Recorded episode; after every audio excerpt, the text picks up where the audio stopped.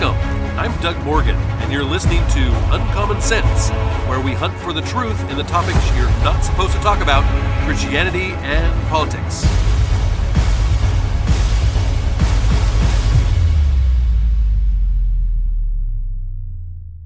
I have been told by some that because I am an old white Christian without a uterus, that I should not talk about abortion. So, for those that it matters to, here is another perspective, and it's from Beverly McMillan, who writes for the Daily Wire. She says, I knew since high school that I wanted to go into medicine. I wanted to help and heal people. And in 1966, I graduated from the University of Tennessee, Memphis. I did my residency training at the Mayo Clinic and with an externship in Chicago at Cook County Hospital. That is where I learned about abortion. One of the rotations I did was on the infected OB ward. I was in charge of the women coming in from the emergency room after incomplete abortions from back alley mills in the city.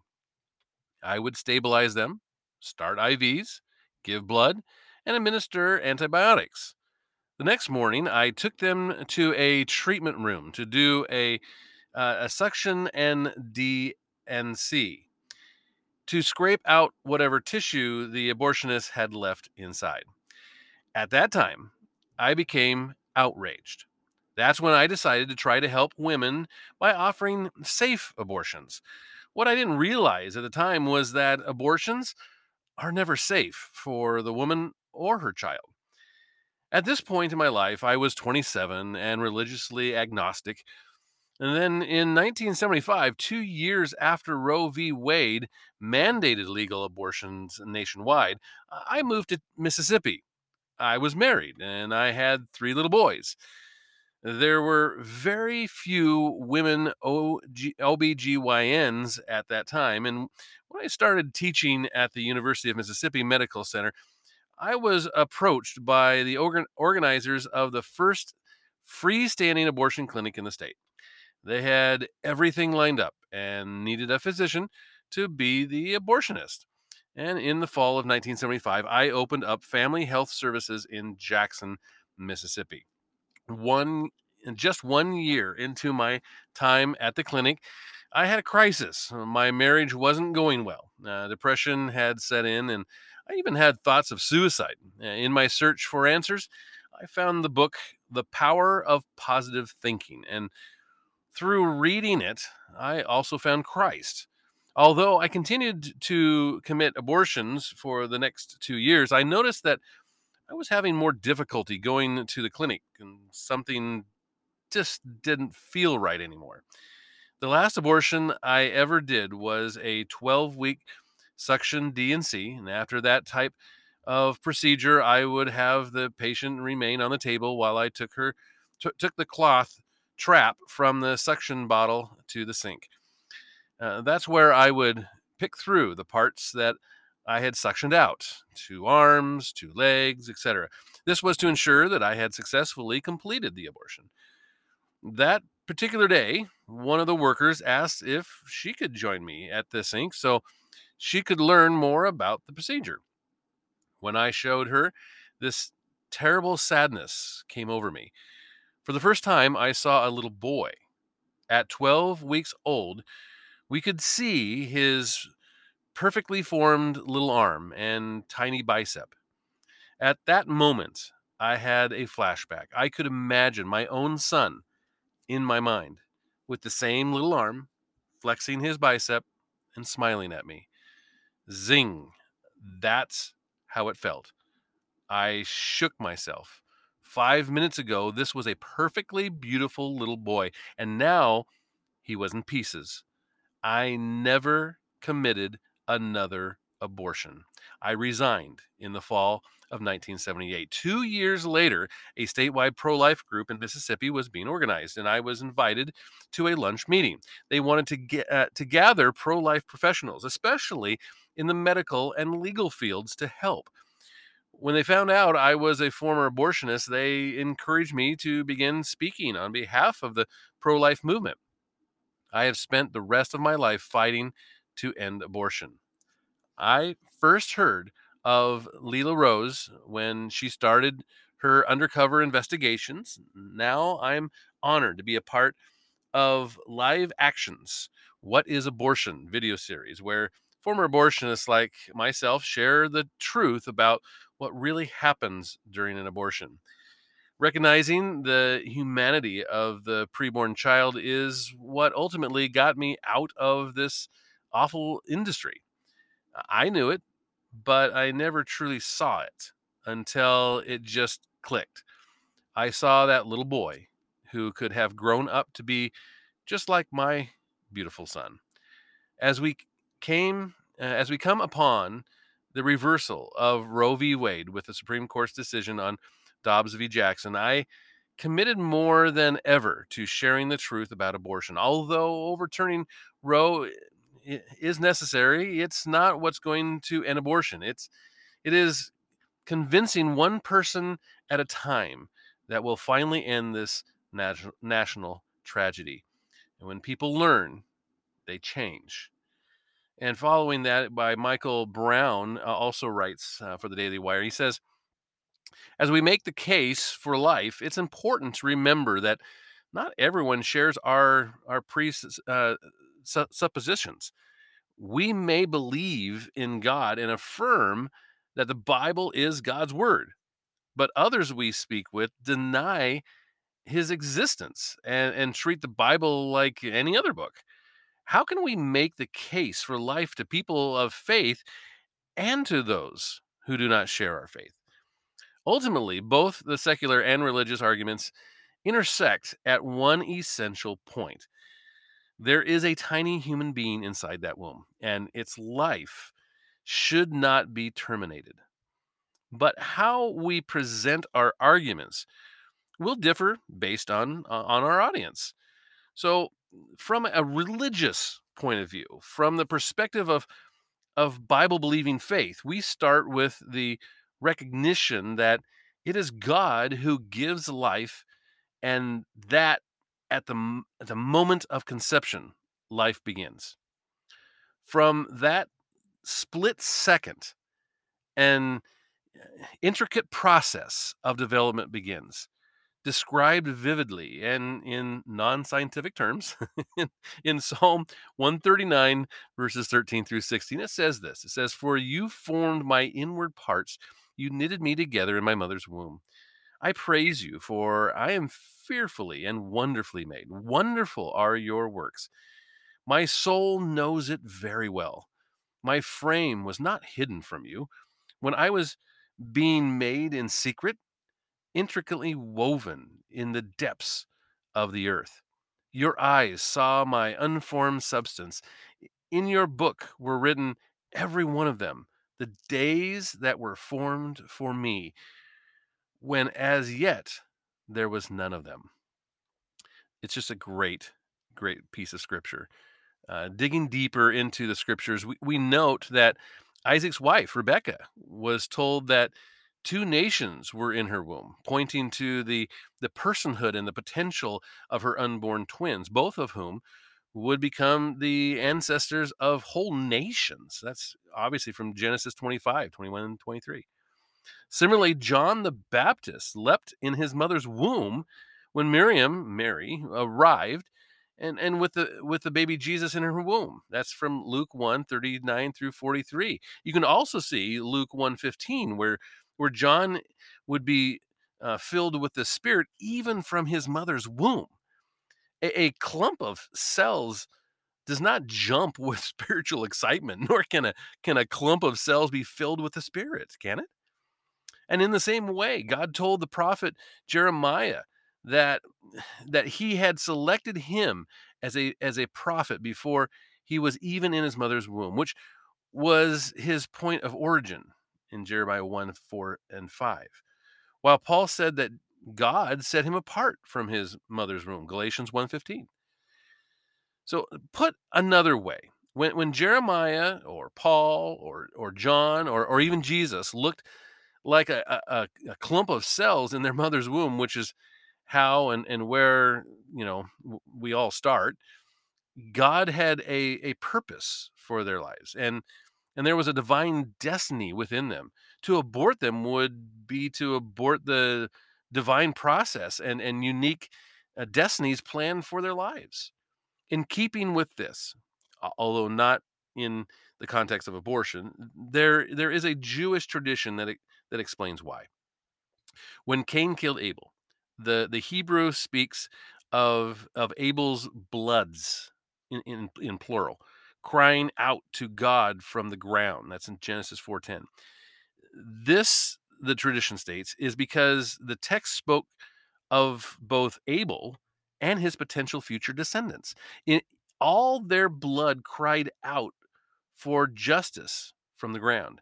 In the same way, when a baby is killed in the womb, all its future is killed with it. So now let's take a, a particular look at the, the secular point of view. Uh, coming from a, a non religious point of view, the, the emphasis should be placed on science and, and humanity. From the perspective of science, we demonstrate that there is a baby, not, not a growth inside the mother. From the perspective of humanity, we tell the stories of those who survived abortion or were conceived in rape, uh, along with the stories of the women and men who participated in abortions and were, you know, scarred for life because of it. Recently, even non-religious people like Bill Maher and and Joe Rogan have have made statements recognizing the complexities of the abortion debate. Uh, Rogan said, "I am 100% for a woman, a woman's rights rights to choose, but as a human being, just a person observing things, there's a big difference between a little clump of cells and a fetus with the eyeball and a beating heart. And for anybody to pretend there's not, well, we probably better stop there in his his quote. As for Maher, he opined, "It's it's what you think. If if you like babies, then you're pro-life. If you like women, you're pro-choice." And I like women. he said, "I I just I feel like abortion is unique. It is because people either you just have this view that it's murder. I could put the argument on a hat when people talk about a, a woman's right. Murder isn't a right. If you think it's murder, I don't. Again, crazy me. yeah, you can kind of hear him saying that, right? What can we do to help non-religious people though and, and and to help them recognize that there is a real human being inside that womb. Many abortions take place when a baby is eight weeks old at which time the baby is just the size of a raspberry. But according to pampers.com website hardly a religious website right at this stage hands and feet are formed tiny fingers and toes and those arms are able to flex at the elbows and wrists. It also says at this at this point, eyes begin to develop pigment and genitals are are forming too. Although it's still too soon to know whether you're expecting a, a boy or a girl.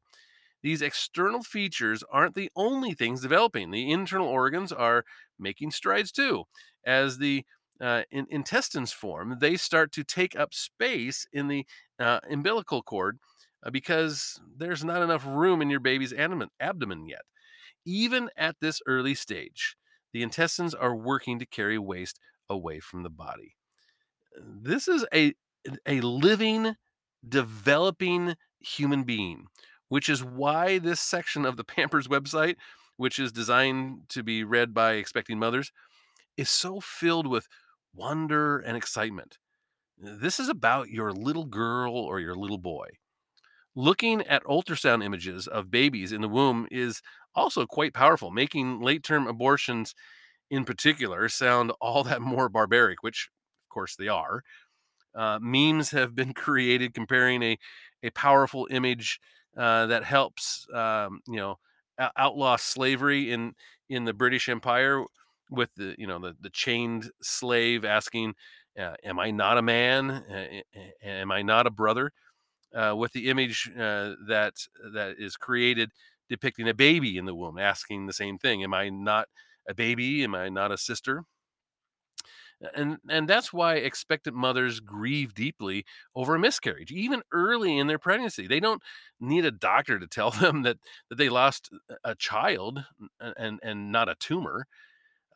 You can also ask a, a pro-choice friend if if they're they're familiar with the acronym POC, standing for Products of Conception, uh, referring to the baby parts that that get uh, thrown away after an abortion. Ask them if they're willing to look at these babies and baby parts. Do they really support this? Or consider the story of Dr. Bernard uh, Nathanson, uh, as as noted in a medical law journal. Uh, it says this as quote during his tenure as director of the largest abortion clinic in the western world nathanson presided over 60,000 abortions and he performed more than 1500 in his own practice. His uh, studies of embryonic and um, evidence from emerging technologies to monitor the e- exam uh, infra- uh, uh, uh, the, the the development of of the fetus uh, led Nathanson to question the morality of voluntarily interrupting pregnancy, thence to rejecting abortion procedures from his own clinical practice altogether, and eventually to become involved in anti-abortion pro-life activities. Unquote. And he had this change of heart as as a non-believer. Uh, only later did he actually become a Christian. There are also the the powerful stories of people like uh, Gianna uh, Jessen, uh, who survived a a saline abortion, um, or the internationally known evangelist James uh, uh, Robinson, uh, who was conceived in rape. A, story about about him notes that at least 20 million have been saved because one doctor said no to abortion. And there are the stories of those who had abortions uh, only to grieve deeply over the, the life or the lives that they had snuffed out. Abortion hurts everyone. And let us then make the case for life. Let these children live.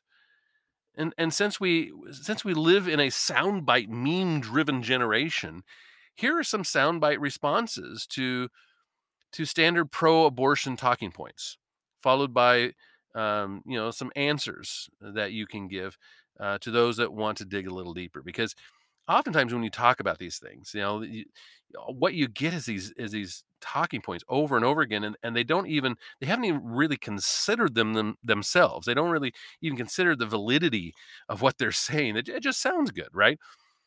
So, and one of those is you know I, i'm pro-choice.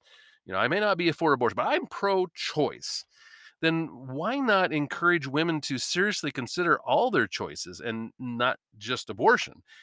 If you are truly pro choice, you should advocate that abortion clinics lay out all possible choices for a pregnant woman, encouraging them to take time and make the best decision for themselves and their baby. And, and if you are really pro choice, you should be pro intelligent choice which means looking at ultrasounds and thinking through all the options. And you should be you should actively support pregnancy crisis centers that exist to give women choices other than abortion. Women who who used to work at, at Planned Parenthood clinics testify that they were put under pressure to meet quotas, kind of like salesmen closing a deal, since abortions actually bring in so much income. Do you do you think that eh, that that is fair to the mother and her baby? Or how about the argument that says, my body, my choice? Uh, what about the other person's body inside of your body? The, the choice is robbing them of having a chance. And, and when it comes to our, our bodies, do we have the legal right to hire a doctor to, to cut off a perfectly healthy limb? A, a doctor could go to jail for, uh, you know, amputating a, a healthy arm or leg why then should anyone have the legal right to terminate a perfectly healthy baby living inside the womb? Abortions performed on babies believed to have serious health effects make up the tiniest percentage of abortions, meaning that nearly all abortions are performed on healthy babies. So, what about rape and incest. We hear that a- that one a lot, uh, and, and and really that's a great question. But can we really focus on the 98 plus percent of abortions that that do not involve rape and incest? I mean, in, in reality, abortions for rape and incest count for less than 2% of all abortions, likely even less than 1%, really. So, do you agree that, you know, those should be illegal? And even in cases of rape and incest, if you agree that there that, that there is a human being inside your room, whatever the cause, should that baby now be the victim too?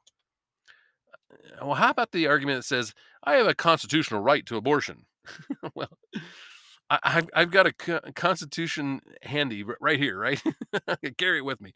Uh, could could you show me where the Constitution that that you where in that Constitution you have that right? I mean, even even the pro-abortion Women's Center website, which first states that there is no clear answer when it comes to whether or not the right of an abortion is in the Constitution, follows the sentence with this the right of an abortion is not mentioned anywhere in the US Constitution. That they actually are correct on that. As noted on the pro life uh, Human Life International site, abortion is not a constitutional right according to a direct reading of the text of the Constitution, but it has been justified as such under the Fourth Amendment protection of privacy and things like that. We did a whole podcast on that. And in, and in short, the constitutional right to abortion is found not in the Constitution itself, but in a loose reading of the uh, of a living document, as progressives like to call it. And and in the words of Brian Klaus, uh, he uh, he's he's a PhD.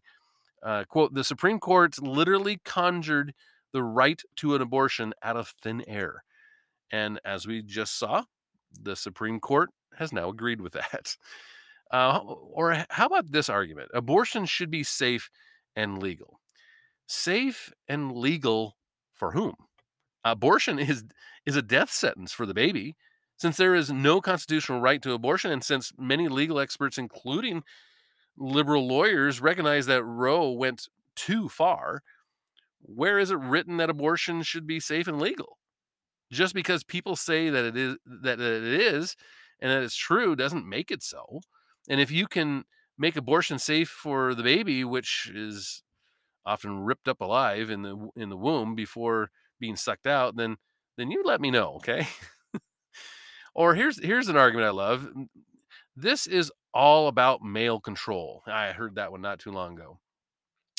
On the contrary, I would say many pro life leaders are, are women, while men pressure many women to get abortions. And some of the best known pro life leaders have been and, and are women. Uh, you know, there's there's many that, that could be quoted here. And among the, the three Supreme Court justices appointed by by President Trump, I would say probably Amy Coney Barrett is probably one of the most staunchly pro life.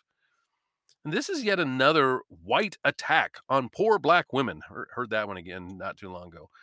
Actually, we're working to stop the black genocide since a disproportionate percentage of black babies are aborted.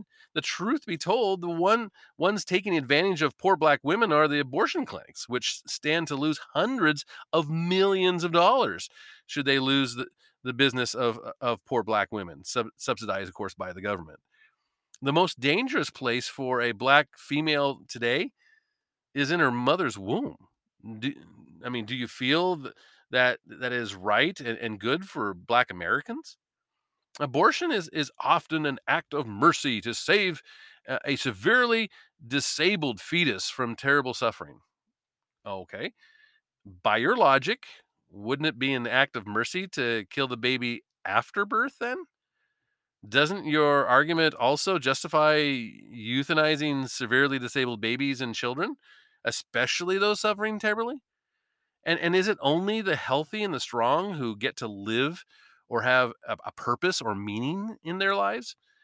As for the number of abortions performed because of, of health concerns for babies, well, it's well under 1%. There's a difference between a clump of cells and a baby. A clump of cells does not have a beating heart or a, uh, or, or a detailed, totally personalized DNA coding. Every human being, including you and me, began as what looked like a clump of cells. The word embryo, describing the first stage of a baby's life, speaks of the the embryonic development of a human being. But does it does does a clump of cells have a detectable heartbeat? A baby does within several weeks of conception.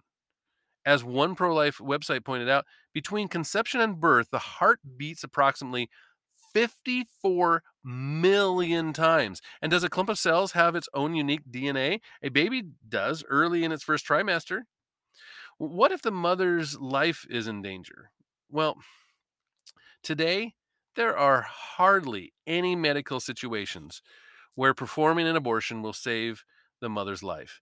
As noted already in, in 1967 by pro abortion leader Dr. Alan Guttmacher, today it is possible for almost any patient to be brought through pregnancy alive unless she suffers from a fatal illness such as cancer or leukemia. And if so, abortion would be unlikely to prolong, much less save her life. So that's why in, in 1980, former Surgeon General Dr. Everett Koop could say protection of, of life of the mother as an excuse for an abortion is a smokescreen. In my 36 years in uh, pediatric surgery, I have never known of one instance where the child had to be aborted to save the mother's life. If toward the end of the pregnancy, uh, complications arise that threaten the mother's li- health, well, we will take the, the, the, child by inducing labor or performing a, C-section. Uh, his, his his intention is still to save the life of both the mother and the baby. The baby will be premature and perhaps immaturely, depending on on the, the length of the gestation. But because it has suddenly been taken out of the protective womb, it may encounter threats to its its survival. The baby is never willingly destroyed because the mother's life is in danger. And this is a fetus, not a baby. If you if you plan to abort an, an unborn child, you call it a fetus. If you plan to keep the unborn child, you you call it a baby. Uh, to be honest, if you are welcoming, uh, you know, a, a, planned pregnancy, you wouldn't call your unborn baby, um, you know, a fetus. Uh, you wouldn't be saying, you know, that that you're having a, ba- a baby girl fetus, would you? right? Uh, and, and, vice versa. if it, it, obviously there is no good argument for abortion. Uh, once you understand that this is an actual human being, this is why the question of of, of when life begins is so important. Um, because what I have found, and particularly when it comes to those that uh, that, that are not Christians, who don't don't uh, know uh, you know Jesus as their Lord and Savior, I, I I I what I have seen is that the the argument of when life begins is a stumper for them. when because you can say, well, you know, if, if life does does life really begin when when the baby com- comes out of the mom? Well, no, you can't really say that because life doesn't really isn't really uh, you know hinging on location. Just because the, the baby is inside the mom, does it make it not a human being? Uh, does it make it a, a, life once it comes out of the mom? I mean, eh, that, that, that doesn't make a whole lot of sense. And they, they'll say, well, how about viability? Well, of course, that doesn't work either for similar reasons. I mean, a baby can be viable in, in, you know, in Africa for, uh, you know, a, a lot, a, a lot, uh, uh, longer than than maybe in, in another place where there's really good health care. Uh, the, the the baby would then be viable a lot sooner. So, you know, does that does that really mean that that that, that baby's alive in one place, and then when the mom flies somewhere else, it's a different thing? It's not a baby anymore, or something? I, It, again, this doesn't make any sense. So, if if if life really begins at conception, then this is a human being, and if you, it's a human being, well, then what justifies murder? Which is what abortion is then at that point. That that seems to be really a, a, a crux of uh, of angst for many who who support abortion. When you present that argument, when life begins, uh, it, it is it is a stumper for them. And and and let's let's do this. Let's look a little further into this next time because I think this is, again, an issue that needs to be addressed. And you can always do that at uncommonsensepodcast.com. Thank you very much for listening. This podcast is a production of Morganite Communications.